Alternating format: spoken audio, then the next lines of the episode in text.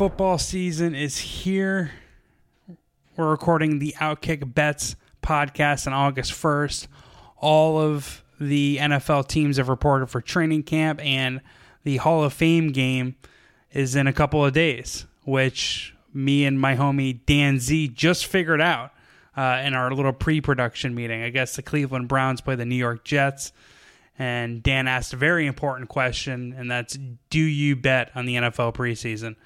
Personally, I don't. I don't actually watch preseason for anything because I believe that it just they're worthless results that could um could I don't know move you one way or the other on things that probably shouldn't.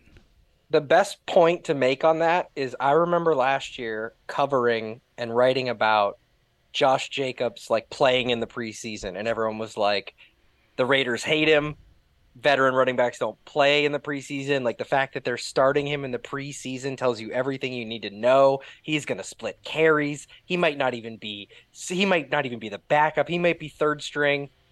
He fucking goes out there and leads the league in rushing. So throw all this shit out the window. Like I learned a very valuable lesson in my first season like really writing about the NFL and like diving into like the nooks and crannies. I spent the majority of my career uh, producing ESPN radio, which, you know, when you're doing like general national sports talk radio, like it's just all the high topics. Like this is that was my first year like kind of hitting a little bit of the smaller stuff. And one of the big storylines though was was the Josh Jacobs stuff. And I remember writing like, you know, stay away from Josh Jacobs in fantasy. Like they're not going to use this guy.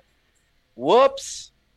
Yeah, dude. He was uh, RB one in fantasy football last year. He was on my team, and he yeah. almost he almost single handedly saved my season. I was the last team that didn't make the playoffs in my fantasy league. So and the point being, ignore the preseason because it means nothing. Yeah, yeah. I mean, the other thing that I think about when asked about betting preseason or I don't know, adding any importance to the results is just like the NBA Summer League. I know you're not an NBA guy, but Lonzo Ooh, Ball was good, like that's a good DGen one though.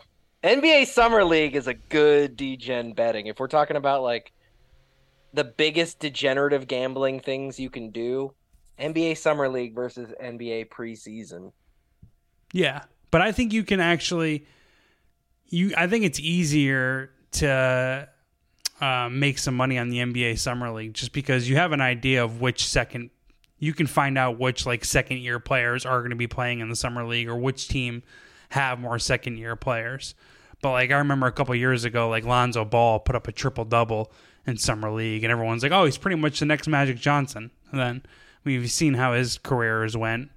Yeah, no one learns, right? Like people watch the summer league now, and Wemby, you know, doesn't do that much. It's like, oh, he's a bust. Like, dude, it's a summer league game, and it's like his first summer league game. Like, what are we doing?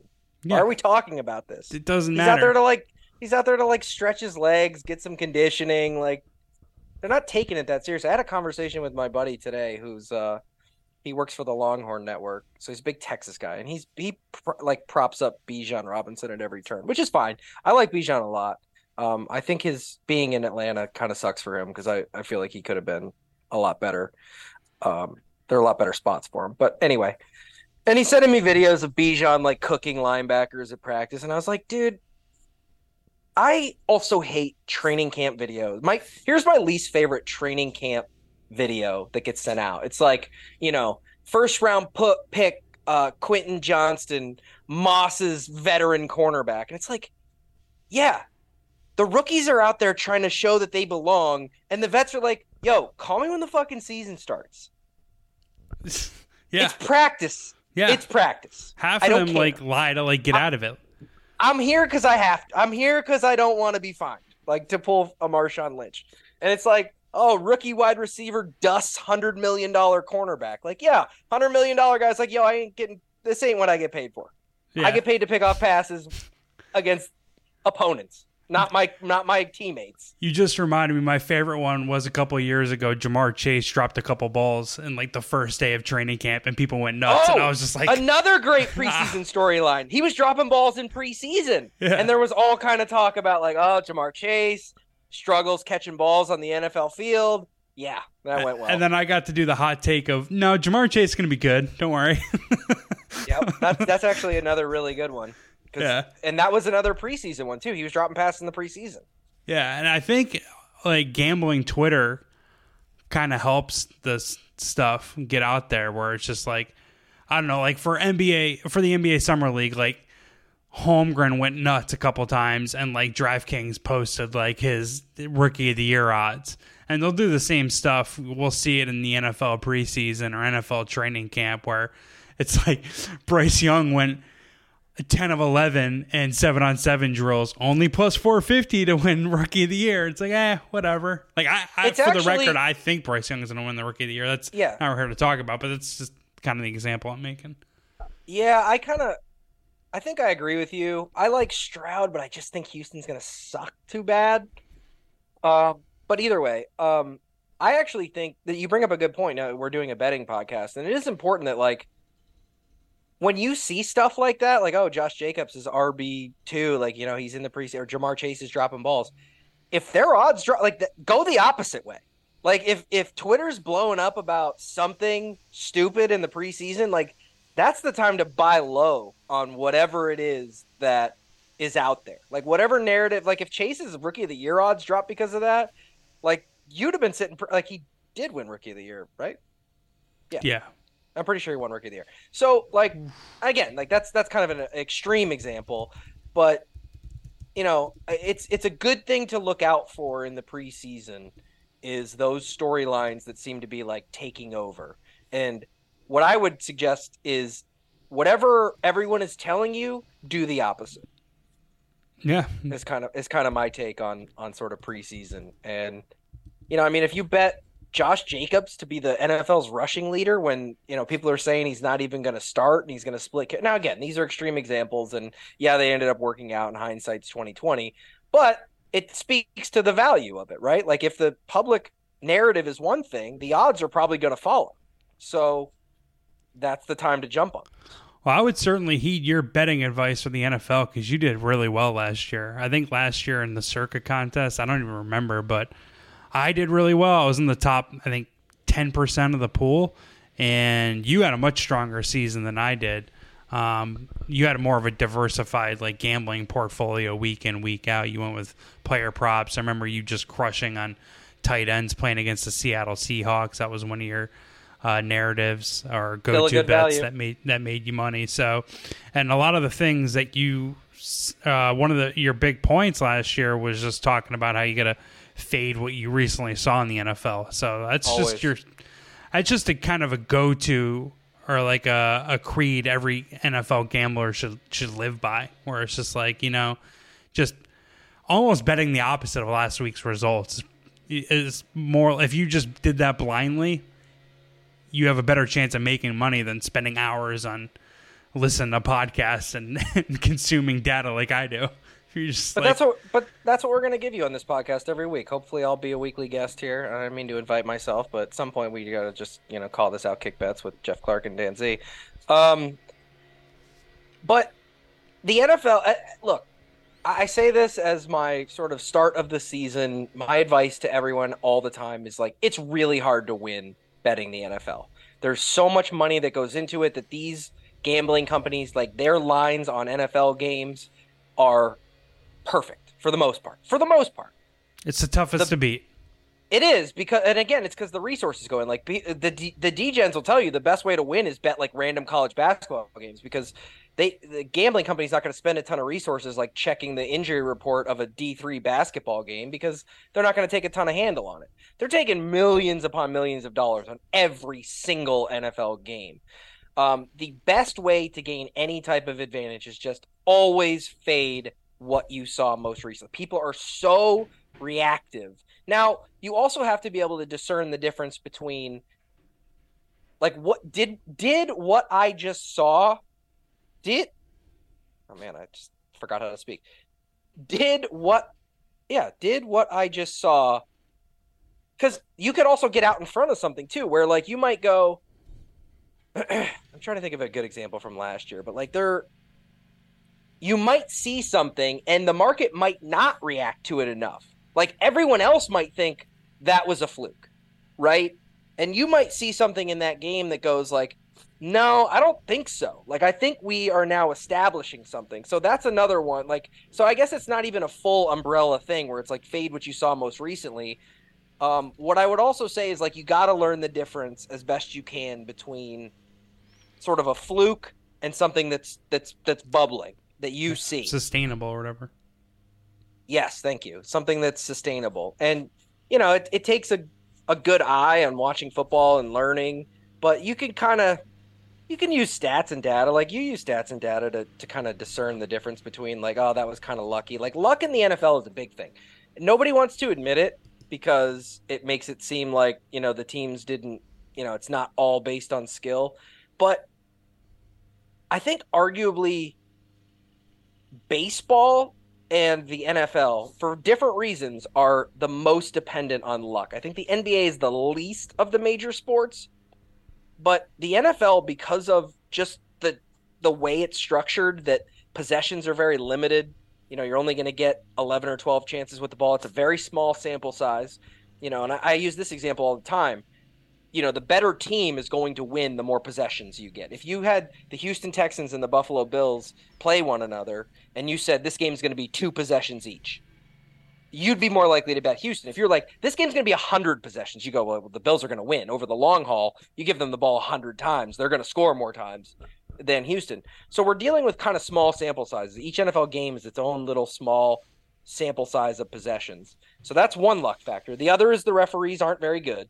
So that's another big luck factor. And that's where baseball comes in because the strike zones are just, at this point, almost a joke. Like you just have no idea game to game what the strike zone is going to look like, and it changes everything. Every pitch changes the next pitch. And the other thing with football is just the shape of the ball. Like I know it's the silliest thing, but footballs do weird things. It's the only I mean that and hockey, like hockey's got, but even that's kind of a more regulated thing. Like the football is just shaped so weird that it does weird shit.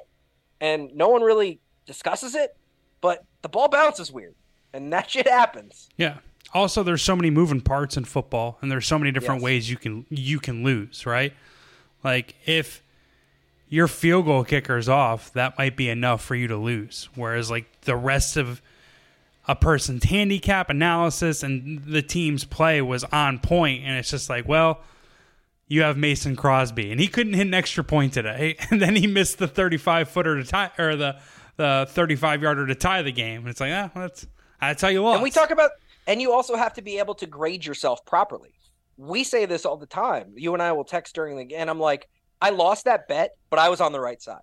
Like I was right about how that game played out, and I still lost. For and sure. you have to like understand how to tell the difference between a good loss and a bad win.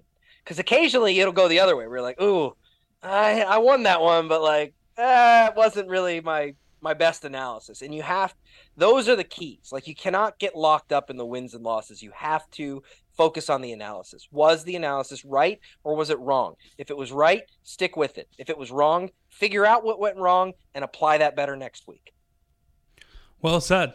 And that's a good uh, prologue to our NFL preview, um, or NFL 2023 preview series. We're starting off with both Western divisions in each conference. Um, the last two Super Bowl champions have actually come from the NFC West and the AFC West.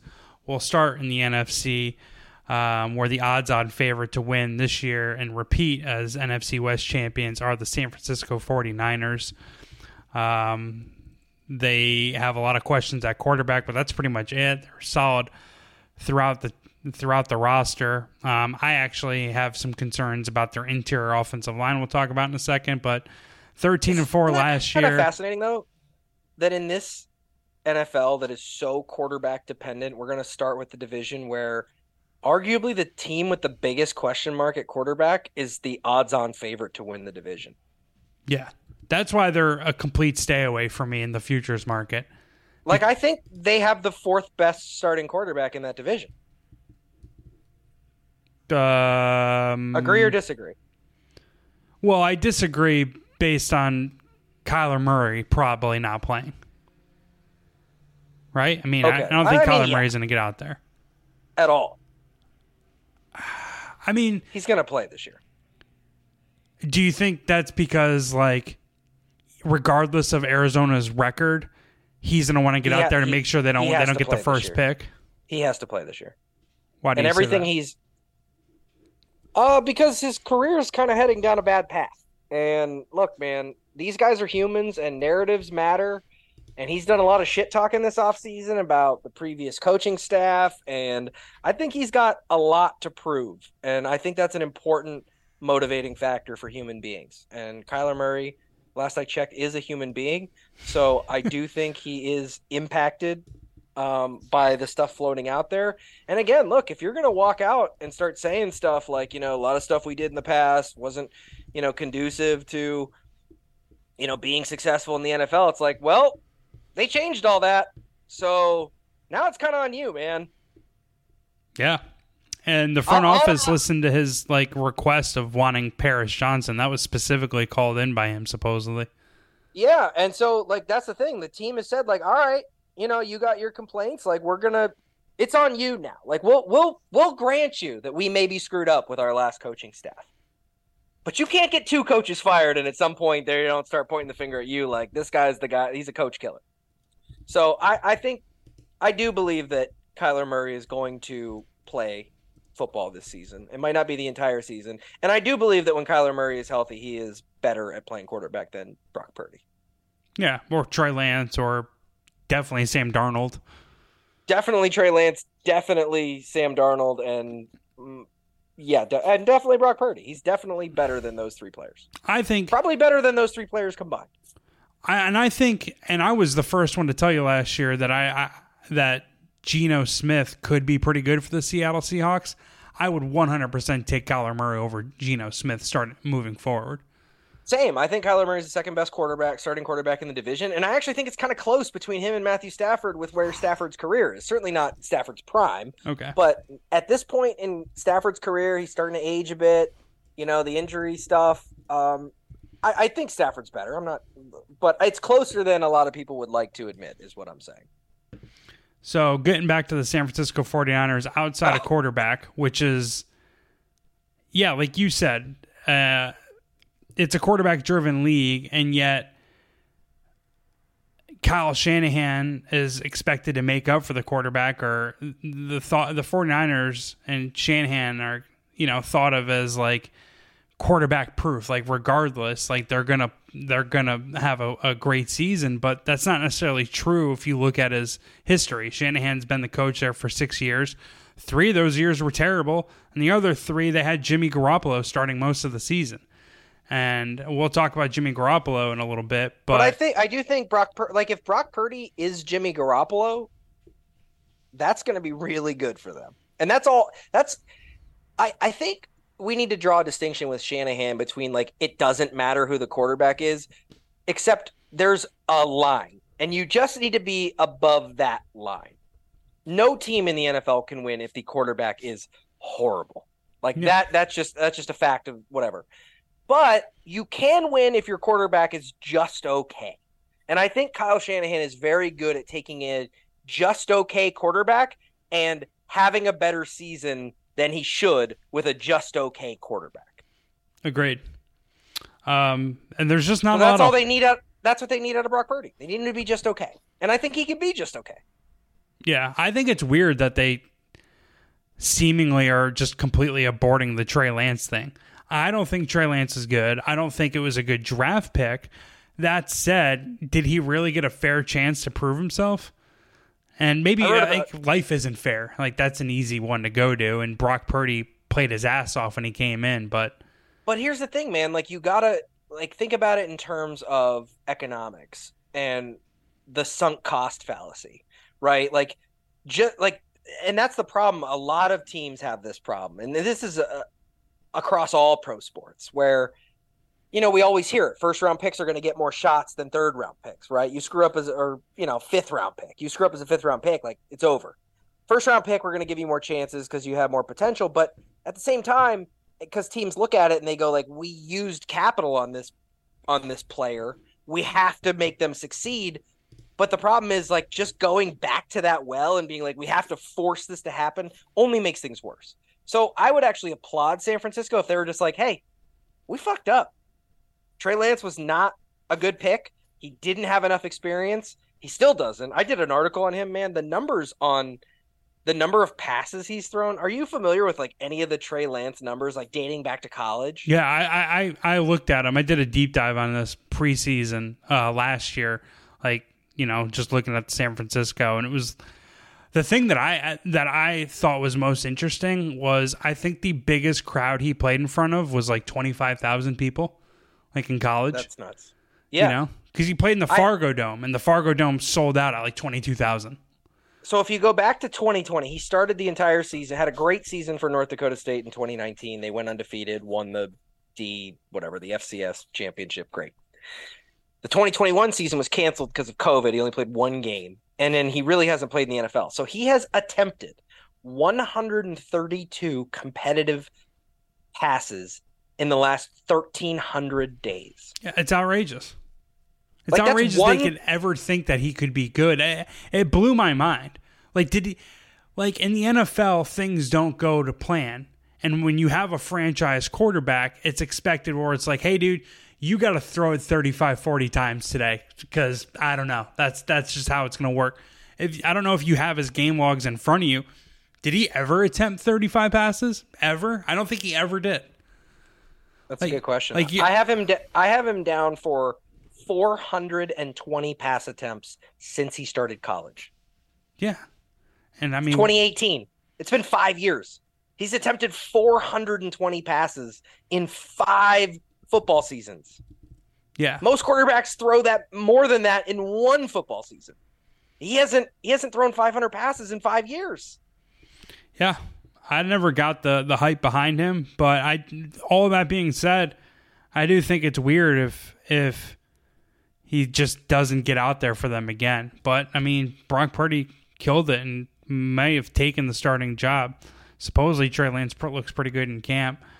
Um, I'm nervous about Lance's most passes attempted in an NFL game is 29. Oh shit! And he also has a 28 on there as well against the Seahawks. He threw 29. Oh, I already I already went to college to see if he ever did it in college. Although it's really going to be hard to find his college game logs, given that he played at friggin' North Dakota State. But even if you look at his 2019 season, he started 16 games and threw less than 300 passes in 16 games. So that's less than 20. He averaged less than 20 pass attempts a game. Yeah. Like yeah. quite a bit less. He averaged like 18 pass attempts a game in college. Yeah, so I don't know why they were ever confident in him to the point where they traded up to get the third quarterback off the board. That was always teams, crazy to me. Teams fall in love with athleticism, man, and like he just looked the part. He was big and strong. It was coming off of like, you know, Lamar Jackson's MVP season in 2019, and they look at Trey Lance like, well, he's bigger than Lamar. He could do all the same things. Like we can replicate Lamar in a bigger, stronger player that's going to work, especially Shanahan, who we would think, with given the way that you know his teams run the ball and, and do everything that they do, that that would be a great fit. That I, was the thought. I also think out. it's an example of like their wishy washy decision making. And that comes up in games for, for Shanahan. Like he's considered one of the least aggressive coaches in the NFL, which is a surprise to most people because he's like a offensive guru, a, a play calling innovator. But he he'll kick the ball on the opponent's side of the field on like fourth and short more than than definitely more than gambling Twitter wants him to or NFL Twitter wants him to and more than he's 49ers to. 49ers unders will make you money. Yeah, no, for sure. Um, but I also think that they were I think Adam Schefter's report was true.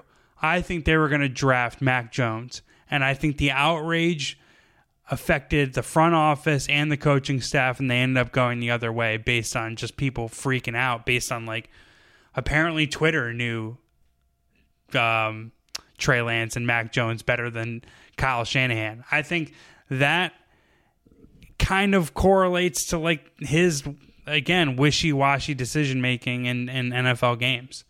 So I think they were always going to go Mac Jones, which might not have been much better. I'm really low on Mac Jones. We'll talk about that in future episodes, but I would agree with you. Um, about them wanting to take Mac Jones? I don't know that they'd be in any better of a spot right now. Right. Yeah, no, no, no. That's true as well. I just think it's And they probably wouldn't have drafted Brock Purdy. no. Um, but I also I just don't think Adam Schefter got a report wrong. Like he usually doesn't, right? I mean, it's the agent te- texting him exactly what's going to happen. I think his conversion rate is pretty good. Yeah, but we're well, we don't need to get into a whole thing about the state of journalism, but that's that's coming under a lot of fire right now. Is where are these reports coming from? And is it real or is it what one side wants you to think? That's true. Fair enough. Um, the one issue or the one major concern outside of quarterback that I have for San Francisco is their interior offensive line. Um, and really just their offensive line in general. They got rid of right tackle Mike McGlinchey. They still have the best left tackle in football, Trent Williams, but their left guard, interior offensive line all kind of have weak pro football uh, focused scores or grades. So if you can get pressure in any quarterback's face, they're gonna they're gonna struggle. Um, and I think that's especially true for young quarterbacks, which they have two of them, and Sam Darnold who sees ghosts um, when he's pressured. So because it's a quarterback driven league and they don't have an actual answer for their quarterback, in my opinion, and even if they go with Brock Purdy and he's fully healthy, I expect regression. You know, like natural rookie regression. If he starts week one, that would be, I think, his seventh start. Um, so I'm expecting him to come back down to earth a little bit. And I think all their numbers are just so tight. They're minus 160 to win the division. They're the uh, second favorite in the NFC to make it to the Super Bowl behind the behind the, the Philadelphia Eagles. Their win total is um, I believe it's 10 it's 10 and a half uh, with the over at minus 145. Like I don't see any value and because Shanahan I've been anti Shanahan for some years now and he's kind of made me look stupid. I'm not going to fade the team either, especially considering how talented they are in every single position outside of again interior line and quarterback. So I'm neutral on the the 49ers, a team that I am excited about just based on their their ceiling. Um, actually, I'm jumping ahead. Let's go to the Seattle Seahawks, um, who finished second in the division, made the playoffs, nine and eight last year. Um, Pete Carroll did a hell of a job in the first year without Russell Wilson. Turned Geno Smith into a franchise quarterback. You think they extend him this offseason. Um, they gave him some more help by drafting Jaxon Smith-Njigba in the in the first round. Um, they also had um, added to their secondary, which is usually strength of the Seattle Seahawks because Pete Carroll's you know made his bones um, as a defensive coordinator, especially in the secondary, and they got Devon Witherspoon, the top ten pick. So they seem to be trending up, but um, I do think they could kind of fall back down to earth or have a, a, a season they were expected to have last year. This year, they had a five and a half win total entering last season, and they're currently their win total is nine and a half. The heavy juice on the on the under, so it could be eight and a half or nine and a half. But how do you feel about the Seahawks coming into this year? I think they were a little fluky last year, so I would lean towards the under. Um, I actually think this division is bad. I think you know I like San Francisco probably more than you do.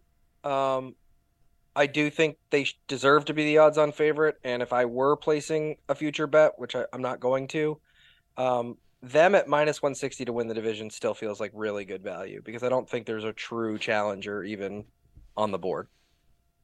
Interesting. I think they the Rams be... are a challenger. Well, go ahead. Explain why. Well, well, in a second. I just want to finish the Seahawks stuff. Um, they were three and four after the bye week last year. Geno Smith definitely fell back down to earth. They got a little lucky to what? even make it to the playoffs. What? Who could have seen that coming? um, Who could have possibly predicted that? After the after the, the bye, they were three and four. Their two wins were against L, uh, the Rams, one of which was who Baker could have Mayfield. predicted that a 31 year old quarterback who had never been great in the NFL would not be great at some point during last season. Who could have possibly predicted that? All right, me. Um, and they beat the New York Jets, who I think had Mike White starting for them um, when the Seattle Seahawks met. As a matter of fact, six of the teams that they beat last year, they went nine and eight. Six of them got better entering this season. So if they were to run those games back, I think they lose a few more of those and be closer to their regular season win total last year, which again was um, five and a half. And they were one in five when they asked Geno to throw 35 or more passes. So when they needed the quarterback to bail them out, they weren't that good, which to me. What? Right. I mean, it kind of reinforces what? your point of fading Geno and not expecting a lot out of him. Um, they had a very questionable defensive line. They're 28th in pass rush win rate, according to ESPN. They lost two defensive line starters. Um, and this is mostly a hunch because I like Pete Carroll and I thought Geno could be good for them, but I think they're going to finish seven and ten this year. I don't think they're going to make the playoffs, and uh, you know, I I I think it'll be kind of a struggle to get to seven and ten, even though the Seahawks are eight four and one on their regular season win total to the over in Pete Carroll's career there, which is pretty impressive. Great. We've spent enough time on a mediocre NFL team. Let's move on. Well, if they're mediocre, what do you think of the Los Angeles Rams, who I'm much higher on than most people? Same. I think they're mediocre. Fair enough. Here's what's interesting to me about the whole Kyle Shanahan thing and how it kind of dips into the my Rams. Analysis. I do think they're less mediocre than the Seahawks, though. Does that help? I guess. Um, I think they're the second best team in the division, but I still think there's a head and shoulders gap between San Francisco and any other team. I don't think the gap is that big between them and the 49ers. I give the 49ers the leg up because of how talented the roster is and how deep it is, and because Shanahan pretty much owns McVay in their head to head matchups outside of the NFC Championship game a couple years ago, which wasn't really won because of McVay or lost because, well, maybe Shanahan contributed to the loss, but um, Stafford's the best quarterback in the division by far. He's probably the second best quarterback in the NFC behind Jalen Hurts you can argue Kirk. I you might argue Kirk Cousins, but I wouldn't argue Kirk Cousins better than him. I would take Kirk Cousins over Matt Stafford right now. I think that's crazy. Fair enough, though. I mean, Cooper Kupp, uh, offensive player of the year a couple years ago, best offensive player in the division. They have Arnold, uh, Aaron Donald. Whoa, whoa, whoa, whoa, wait a minute, wait, a minute. wait a minute. Say that again. A little slower, so we all heard it. Cooper Kupp. Oh, I will say very so. Cooper Kupp is the best offensive player in this division. Okay. Who do you think is better and why? Um, there's this guy. I I can't remember his name. Oh yeah, Christian McCaffrey. Christian McCaffrey is not better than Cooper Kupp. I mean, it's different positions. Bro, you said offensive player. Dude, they tr- uh, they traded have, him. You would rather have what? Uh, the the Panthers traded him because he didn't make that much of a difference to their team. No, no, no. Cooper Kupp didn't he win the uh, Super Bowl MVP? Oh my god, this is insane. It's insane to say the guy who won Offensive Player of the Year and Super Bowl MVP in the same year is the best okay, offensive player so in the you, division. So you think that if you took Cooper Kupp and put him on the Panthers the last couple of years, that would have made a huge difference? Is that your argument? No, that's not my argument. I just well, gave you my argument. It. has to be part of it though, because you used that as a detraction on Christian McCaffrey because he didn't make that much of a difference for the Panthers. No, I'm saying that running backs are a lesser so valued think, position than than wide receivers, and Cooper Kupp is is a top three no wide receiver no, in the league. No one's arguing that Christian yeah. McCaffrey does more than just play running back. That's the whole point. Okay, but I'll give you that, and he's a great. Um, receiver out of the backfield. Hell, they can even line him up in slot. But they do a lot of interesting things with Cooper Kupp as well. He'll take end arounds, and either way, I don't even know that he's the best receiver in this division. He for sure is. He's better than Deebo Samuel. He's better than DK Metcalf. I'm going DK Metcalf. But this is eyeball tests, and we're just going to kind of, you know, agree to disagree on this one because you don't have numbers to back you up. You don't. Like the Coop, the, the numbers side with Cooper Kupp. Yeah, one great season. Awesome. One great season. Look at his stats. He killed it with Jared Goff. He One great killed- season. Oh my god! All right, whatever. Um, Give me a second. Give me a second great season. Do He's I- been in the league for seven, six years. Give me a second great season. He's been over the 1,000 yard mark twice, twice in six years. One of them was that crazy season where he had almost 2,000 yards, 16 touchdowns, and he won Super Bowl MVP. I grant you that he had a historic season once, one historic season. um, he had 94 catches, 1,100 yards, and 10 touchdowns. Good season. That's not great. Double digit touchdowns, a thousand yards, and close to 100 catches isn't Let's great. go look at the let's go look at the 2019 receiving leaders and like see he where was- he ranked. and he was comeback player of the year, or excuse me, he was uh, fifth in comeback player of the year because he was coming way- off an injury. that year that you just referred to, Christian McCaffrey had a thousand yards receiving as a running back and 116 catches. Okay.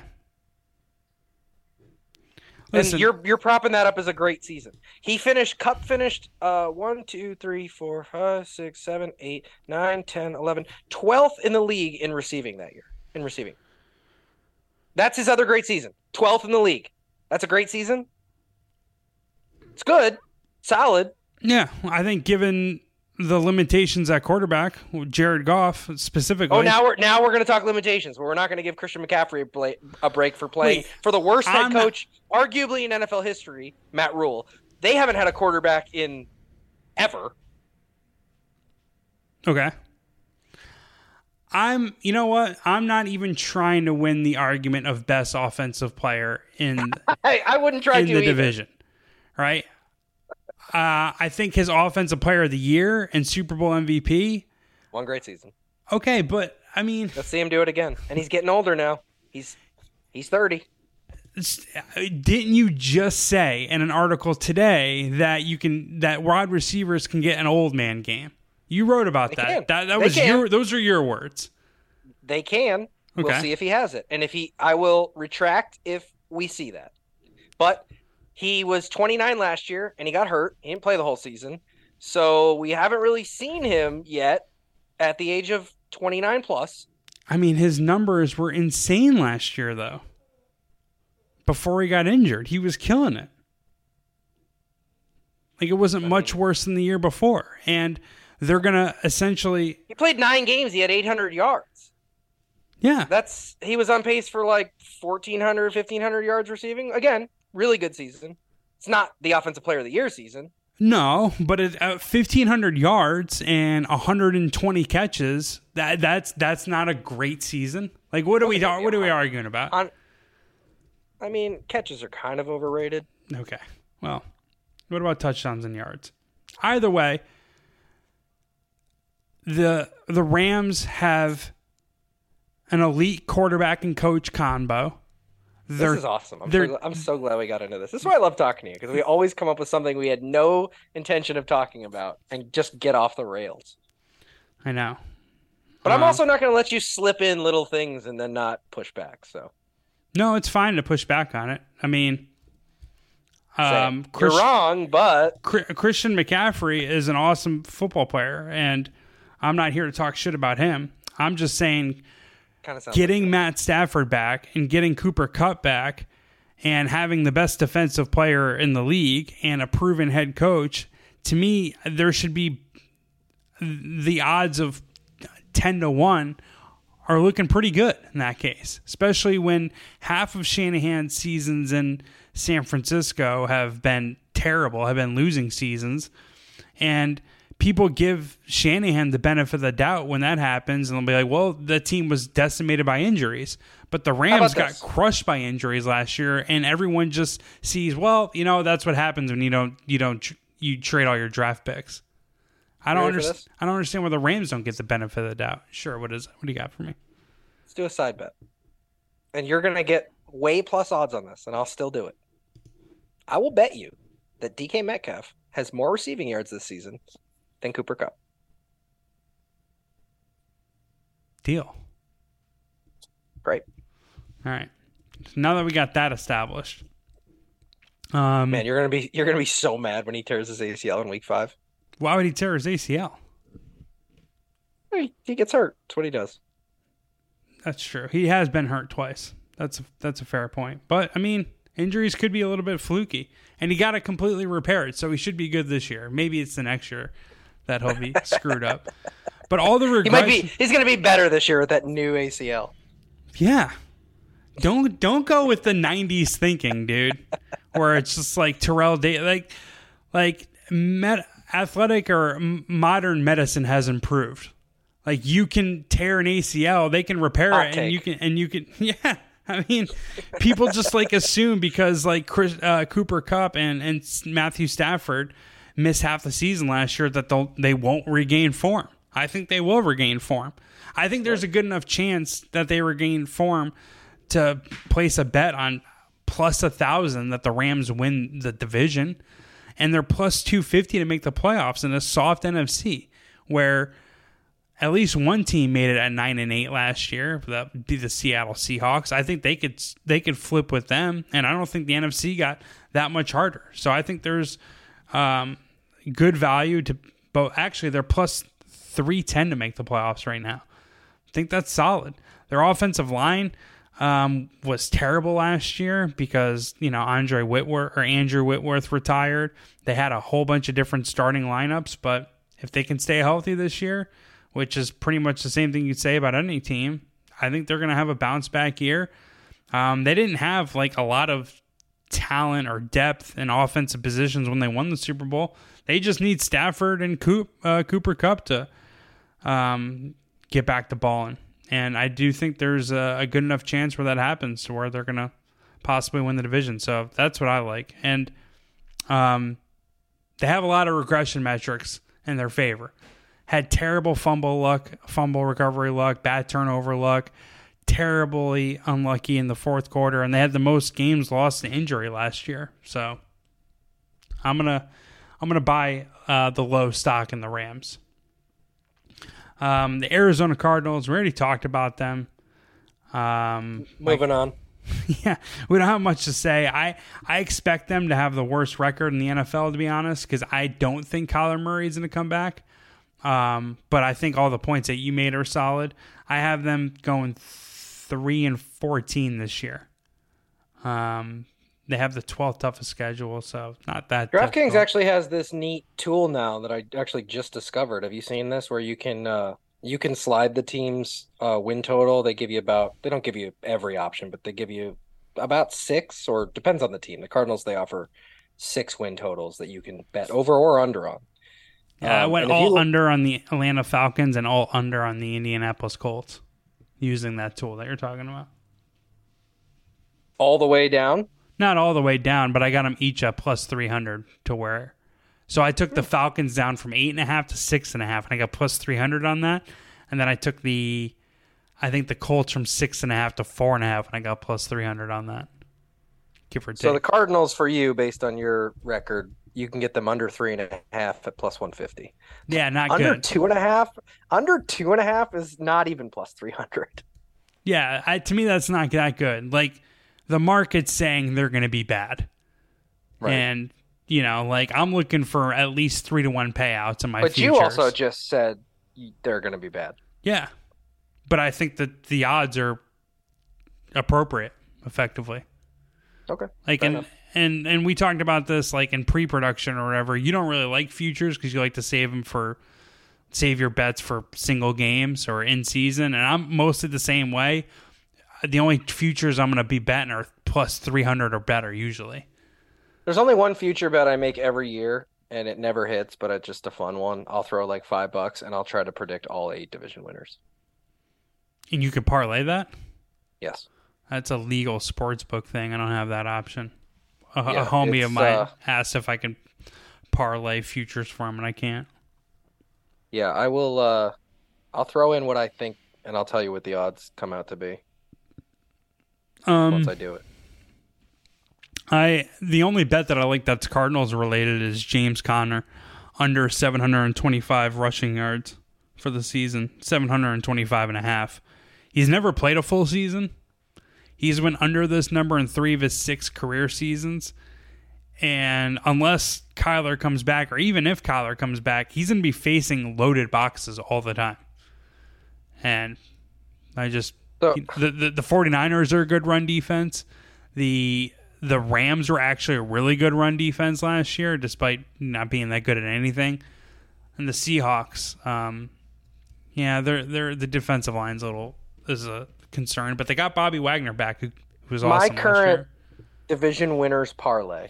If I were to nail all eight division winners, is at plus five hundred and seventy-seven thousand, which is bet five dollars to win about twenty-nine grand. What do you have? You want to know all the teams? Yeah, do 'em quick. But are we gonna like? I feel like that's gonna kind of spoil all the these previews. I feel like viewers have to tune you, in. You can't give right? out a plus twenty nine thousand parlay and then not list the, the legs. All right, I got the Bills, the Bengals, the Titans, the Chargers, the Eagles, the Vikings, the Panthers, and the 49ers. Okay, so about the 49ers with the Rams and no, I'm just kidding. That'd Did you like all the other ones? Um, Give me yours real quick, and I'll I'll plug it in. Let's see where we where. Let's have a little fun. I'll put it in for you. all right. I'm gonna go. Hold on, I gotta clear mine out. All right, uh, AFC East. AFC East. Bills, I'll go Jets, or Dolphins. Like it. AFC North. I'll go Bengals. Uh, AFC South. Jaguars. AFC West. Chiefs. NFC East. Eagles. NFC North. Vikings.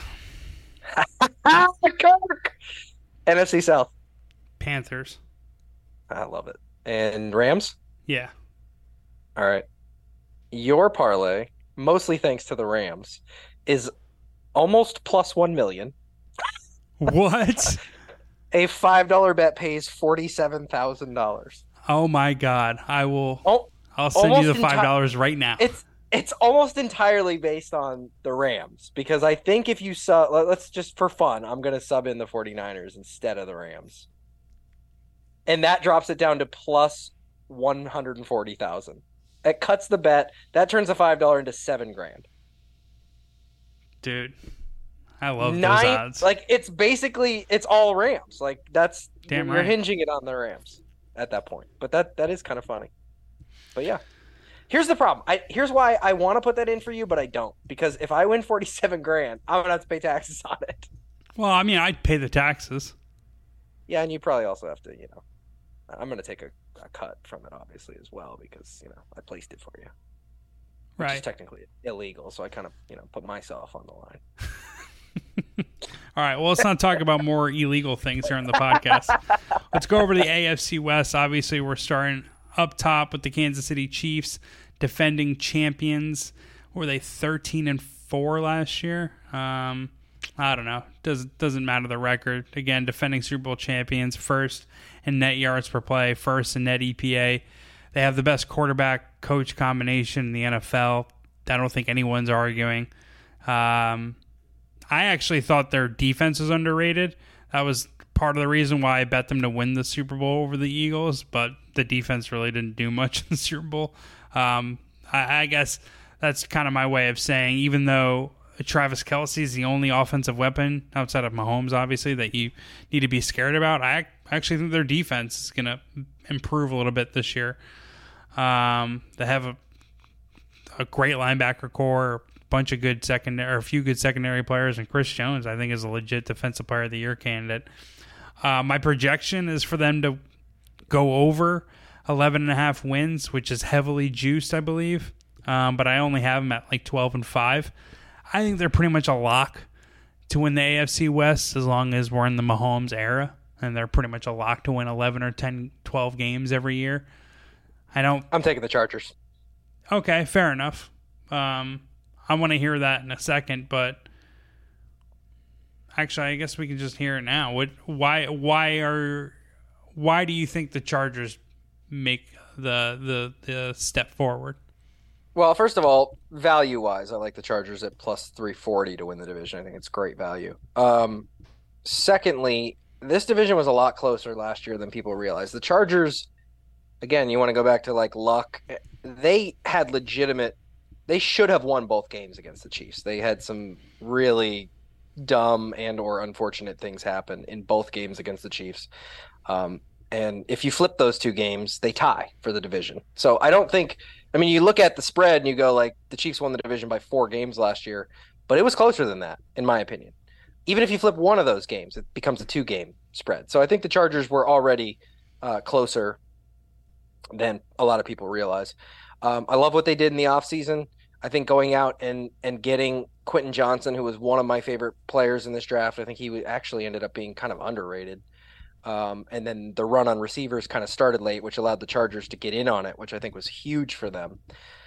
I think Brandon Staley's better than people realize. I know I take a ton of shit for that, and I'm in the minority, and I'm either going to be proven unbelievably right and take a victory lap over everyone, or I'm going to continue to look foolish, and I'm willing to risk it. Um, as far as that goes. Second, I think Super Bowl hangovers are real. I think the Chiefs are playing to win the Super Bowl, and thus the regular season to them might there might be some points where it becomes a little less important week in and week out. The point is, let's get to the playoffs. Let's go win playoff games. That's what we do. So I think It's not all what the those Chargers fa- do. what You said let's get to. Oh, oh, you're saying the Chiefs. Let's get to the playoffs. Let's win Yeah. games in the playoffs. I think the gotcha. Chargers.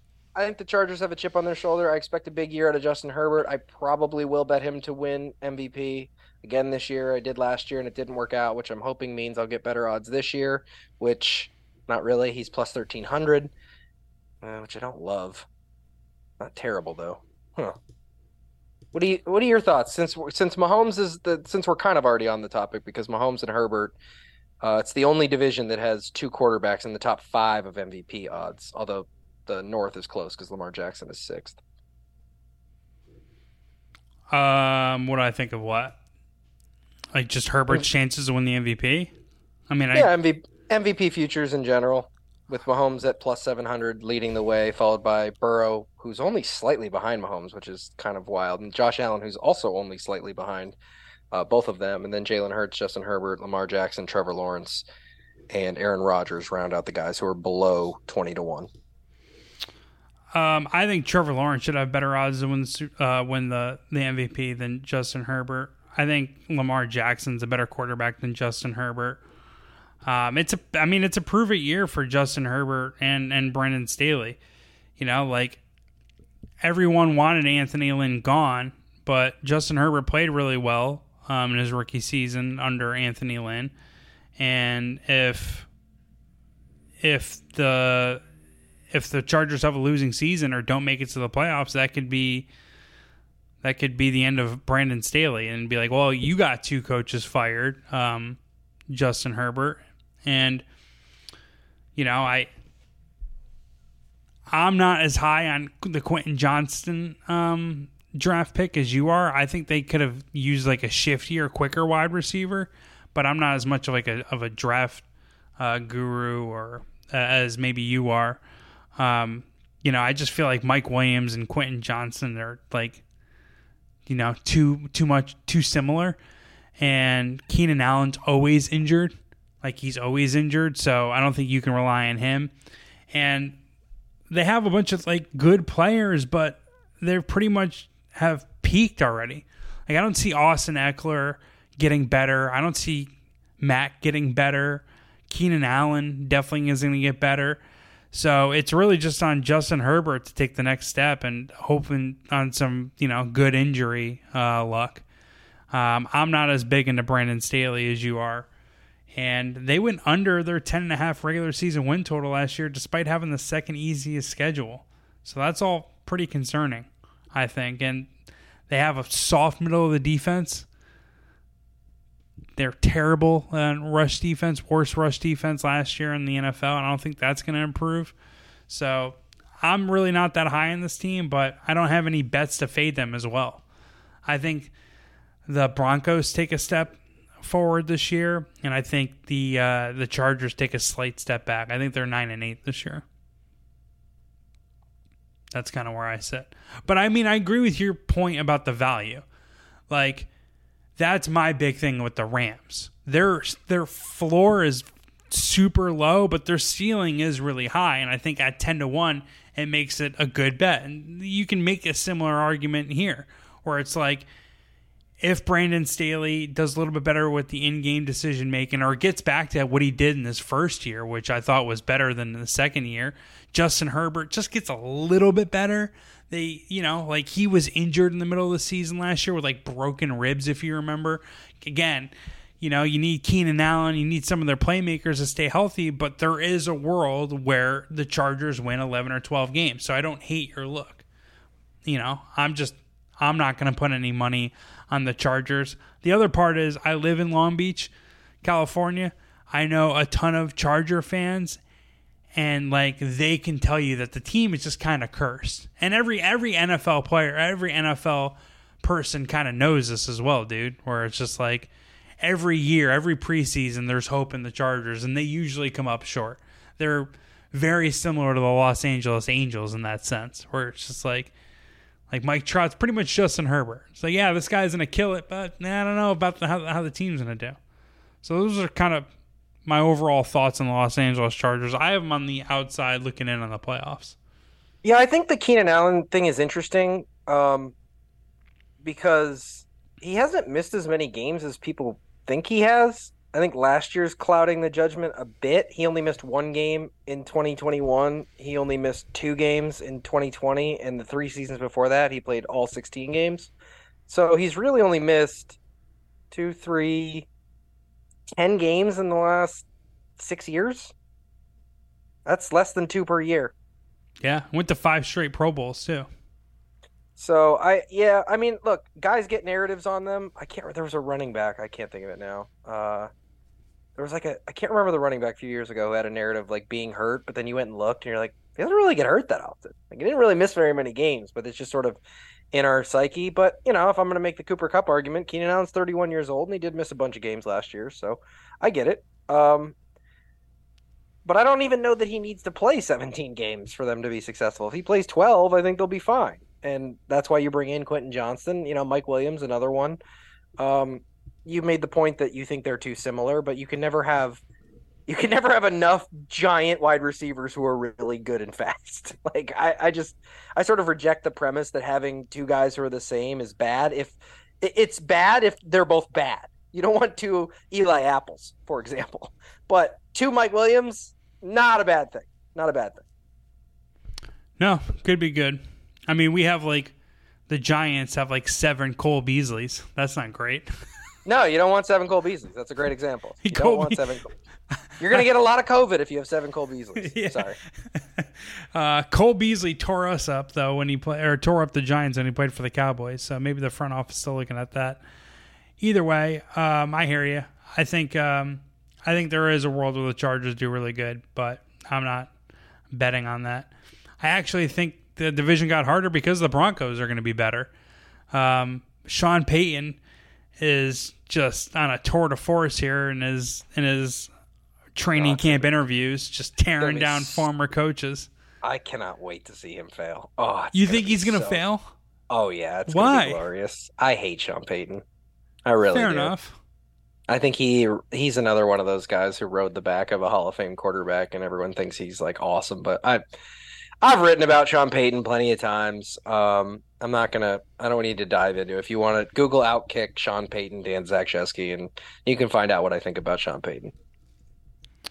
Um, well, mostly everyone had Russell Wilson as like a Hall of Fame quarterback entering last year, and yeah, the win I, total I, for the sure, Broncos I, were like ten and a half last year. Yep, and I think he'll be better um, because he can't really get any worse. And Nathaniel Hackett was like Sean Payton's better than Nathaniel Hackett. Don't get me wrong. Like I'm not making the argument. Like I know we're we're making hot takes here. Um, so I think they'll be better. It'd be almost impossible for them or him to be worse. So they did get better. I agree with that point. But Sean Payton isn't in Denver to go eight and nine or nine and eight and squeak into the playoffs and get bounced in the first round. Like they expect him to deliver competitive teams for you know AFC championships and Super Bowls, and I just think that's misguided. Is is what I would like to say. their wins total going into last And I don't year. think that I don't think the Broncos like teammates like Russell Wilson. Like, and I think that's a big difference between him and Drew Brees. And everyone just goes like, "Wow, look at Sean Payton did with Drew Brees, a short quarterback." You Yeah. know, kind of very similar. Like, oh, it's the same thing. Like, except I think Russell Wilson is kind of not liked, and I think Drew Brees was beloved by teammates throughout his entire career. And I think that's an important difference that no one ever brings up. I think that's a fair point, but I think Sean Payton is going to kind of act like a, like as a buffer in between the quarterback and the rest of the roster, and Let's just hope. just by him, But like he's never had. But he's never had to do it. He didn't ever have to do that with Drew Brees. no, that's fair. Um, but he, I like I like him completely like getting rid of Russell Wilson's office as soon as he came in, uh, or joined the Broncos. I guess. Nathaniel Hackett or the Broncos organization gave Russell Wilson his own office in the facility. Yeah, Hackett had no control over that team whatsoever, and Payton, just by virtue of being around for as long as he has, will certainly have more control, which is probably important for Russell Wilson. It's probably why he succeeded under Pete Carroll, um, who definitely has a better reputation about you know running a team than than Nathaniel Hackett. Um, but I don't think Sean Payton makes this team anything more than the at like distant third best team in this division. Um, I think they're going to have the second best team in the division. Um, but Of course I think you do. I think they're going to finish ten and seven. They're they're favored in ten games this year. Um, and I read this. So in- you want to so side bet Chargers versus Broncos better record? Yeah, I'll do that. Okay. Um, Cleve Ta, who's like a I don't know, somewhat famous NFL handicapper. He does a really good NFL season preview. He had a good blurb or uh, um, point that he made in the Denver Broncos chapter where he said every team who spent the most on free agents in the last six seasons has improved their win total by at least three games and on average over five games. And the Broncos, I guess, spent the most money in free agency last year, even though overthecap.com has the, the Giants and Ravens spending more, but that's that's because they extended their quarterbacks um, to massive deals. That's why those are ahead of the Broncos. But so the Broncos spent more on like new free agents. So I think they're going to pay off. They had a really, really good defense last year, despite their offense consistently putting them in bad positions. Um, and I mean, they just have talent all over their defense. I do, I do think how Sean Payton coached up Drew Brees and his physical limitations does, um, does give me confidence in how he's going to do with Russell Wilson. I'm not a big Russell Wilson guy, but I think the market saying that they're favored in 10 games, they're they're they had a 10 and a half uh, win total last year and now they're all 10 and a half win total is up to plus 300. So I just think it's interesting like how hot the market was on this team last year and how and how much they've fallen back um, in the market's eyes this season, entering the season, despite making a huge upgrade at coach. So I'm happy to go with head to head with our bet, but I'm not gonna. I have a lean towards over uh, nine and a half wins. They're all total at plus 170, but it's only plus 170. Um, a bet that I did like before DraftKings pulled it down was I was going to go over Courtland Sutton, Sutton, excuse me, um, 650 and a half receiving yards. He's went over this number in four of five career seasons. Um, but since the uh, the season-ending injury to Tim Patrick, DraftKings pulled down the number, so I don't even know what it is anymore. Um, but you know, that's all I got on the Broncos here, and uh, wrap up our first episode of our NFL 2023 season preview. Let's talk about the Las Vegas Raiders. Um, I am very anti Josh McDaniels. I don't think he's a quality coach, and um, I think he could be done, Dunzo after this year. Even though the amount of confidence the Las Vegas front office have put in him, that might give him a couple more years. But I, uh, I actually don't have any bets on them because I think they're they're appropriately priced in the market. I think they're going to go five and twelve. Um, their six and a half regular season win total. The under is juiced to minus one thirty. This is another team with a very low floor and a high ceiling. If Jimmy G proves like he's good without Kyle Shanahan. Uh, yeah, Kyle Shanahan, and can stay healthy.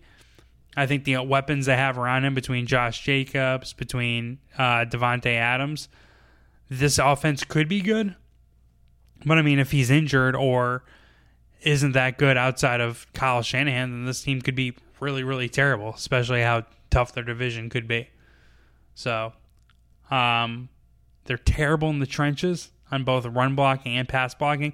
They had the third worst adjusted sack rate last year, Dan, despite having Maxx Crosby, who's one of the best pass rushers, and Chandler Jones, who is a I don't know, borderline Hall of Fame pass rusher, multiple time Pro Bowler, former sack leader. So there's really not a lot to like about this team, in my opinion. Do you? How are your feelings or vibes about the Raiders? I think they suck. I think they're gonna suck, and everything you said's right. Well, I guess we got the end of this uh, podcast quicker than I thought. And it's funny too, because like literally, as we were you're talking about that, I was just kind of scrolling through Twitter, and uh, I see report Jimmy Garoppolo and Maxx Crosby got into it at practice. Crosby was forced to take a lap. I was like, perfect, perfect encapsulation of the Las Vegas Raiders. But you, we also said at the top, you can't read too much into these off uh, these these training camp reports. No, it's just funny though. The timing the... of it was was funny, and it's okay. funny that like it's Crosby and Garoppolo too. Like it wasn't just like, hey, two random Raiders got into a fight. It's like literally quarterback and star defensive player are fighting. Like great, dude. They were ten and seven two years ago, and they were six and eleven last year and the only thing that changed was Josh McDaniel being the coach. Remember in 2021 where Jon Gruden got fired mid-season, and then they went with the special yeah. teams coordinator, and he uh, he did a uh, Rich Bisaccia or whatever his name they, is. Wow, look at you! Yes, correct. Foxhole guy. Yeah, he did a hell of a job, and yet yeah, they got they got that was a mistake. Which part? Hiring McDaniels over him. For sure. They were better off with him. Dude, if you go through like the, the Vegas's year last year, it was crazy. Just like how disappointing they were. Remember that collapse in week two against the Arizona Cardinals, where they ended up losing in overtime? I know you'll remember this one. They lost to Jeff Saturday in his debut. That's right. And I do remember the Cardinals debacle. Yeah. That they lost in overtime. And actually, they got lucky with one of their wins because they were on the receiving end of that Patriots disaster where Jakobi Meyers was it? Was it Jakobi Meyers? I think it was. He Who tried to backwards, throw the ball backwards, and he threw it right to Chandler Jones or someone, and they just ran yeah, in for just, a touchdown. That was it. Yeah. So they had a weird year. Um, they lost to Baker Mayfield, I think, on Sunday Night Football. Yeah. Josh McDaniels. It, I, I think I wrote about this at one point. Like he started his like head coaching career like off to a really good start and has been an abject disaster since. Yeah, here it is. Josh McDaniels started his coaching career 6 and 0 with the Denver Broncos, okay? They were 6 and 0 and they had a bye week. Is that Tim Tebow, the Broncos? He, I mean, he ended up playing on that team. No, no, no, no, no. This was uh, Kyle Orton. Um, they started six and zero. Oh. Since then, Josh McDaniels has won eleven games in the NFL. He is eleven and twenty eight since starting six and zero. Oh. Yeah, dude, dude's buns. It's like it's another one of those things though where some guys just are not meant to be head coaches. Like, and I don't think that's a bad thing. I, I, I you know, I, I, I Bieniemy wants a job, but like and and I look, I'm not, I'm never going to be the racism guy, and and, and Bieniemy has bigger problems certainly, but like, you know, Josh McDaniels gets coaching opportunities based on being a great offensive coordinator, but he's a bad head coach, and we have enough info to make that claim. Um, same with like a Nathaniel Hackett, right? Like, by all accounts, pretty good offensive coordinator. Rodgers respects him, likes him. He's had good offenses in the NFL not a head coach, not head coach material. You're missing the best example, actually. And your team he was the coach of your team. Remember when Adam Gase got a bunch of love because Peyton Oh, Manning God, broke the record? Adam. It's it's just the, it's a matter But of I like argue- offensive I would ar- coordinator with an all time quarterback, and it's like, see, that argue- coordinator's really good. Yeah. yeah, I would argue Adam Gase. No, not a great offensive coordinator. Well, when you have a record setting offense, Yeah, yeah, yeah, yeah, You know, it's- it's kind of the same thing with Josh McDaniels. Like, well, his offense has performed above expectation, and the teams that he that he was a coordinator for won the Super Bowl. So yeah, but but so did Byron Leftwich that one year he had Tom Brady. Like he went, I don't know, and you saw him last year, and now he's not even the offensive coordinator of the Buccaneers. So like, simply put, I'm with you. Like offensive coordinators that essentially are clipboard holders for great quarterbacks. Like I'm not I'm not really I'm not really buying them to be good coaches. Nathaniel Hackett is just further proof of that. Okay, All right. So we're all on the same page with all of this. I think so. We're going head to head Broncos versus Chargers.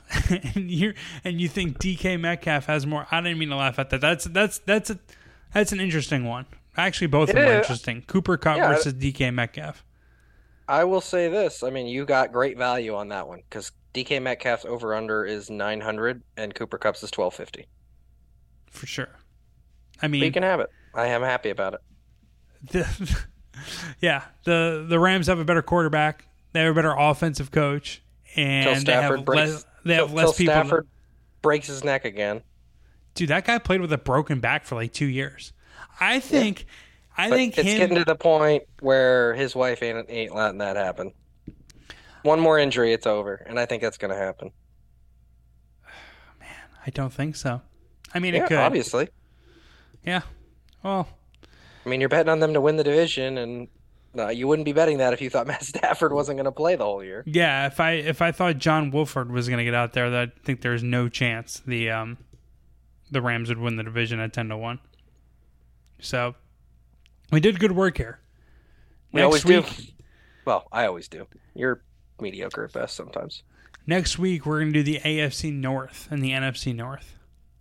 Maybe you have one future you can give out instead of just waiting for me to say something you disagree with and trying to fade me. No, I think that's the perfect format for this podcast. All right. Well, follow Dan at Real Dan Z on Twitter. You can follow me at Jeffrey underscore Clark. More importantly, Real Dan, real Dan Zach, real Dan Z was taken by someone who hasn't tweeted in five years, and Twitter will not give me real Dan Z, and I'm annoyed. and more importantly, follow at OutKick Bets. We'll see you next week. Peace.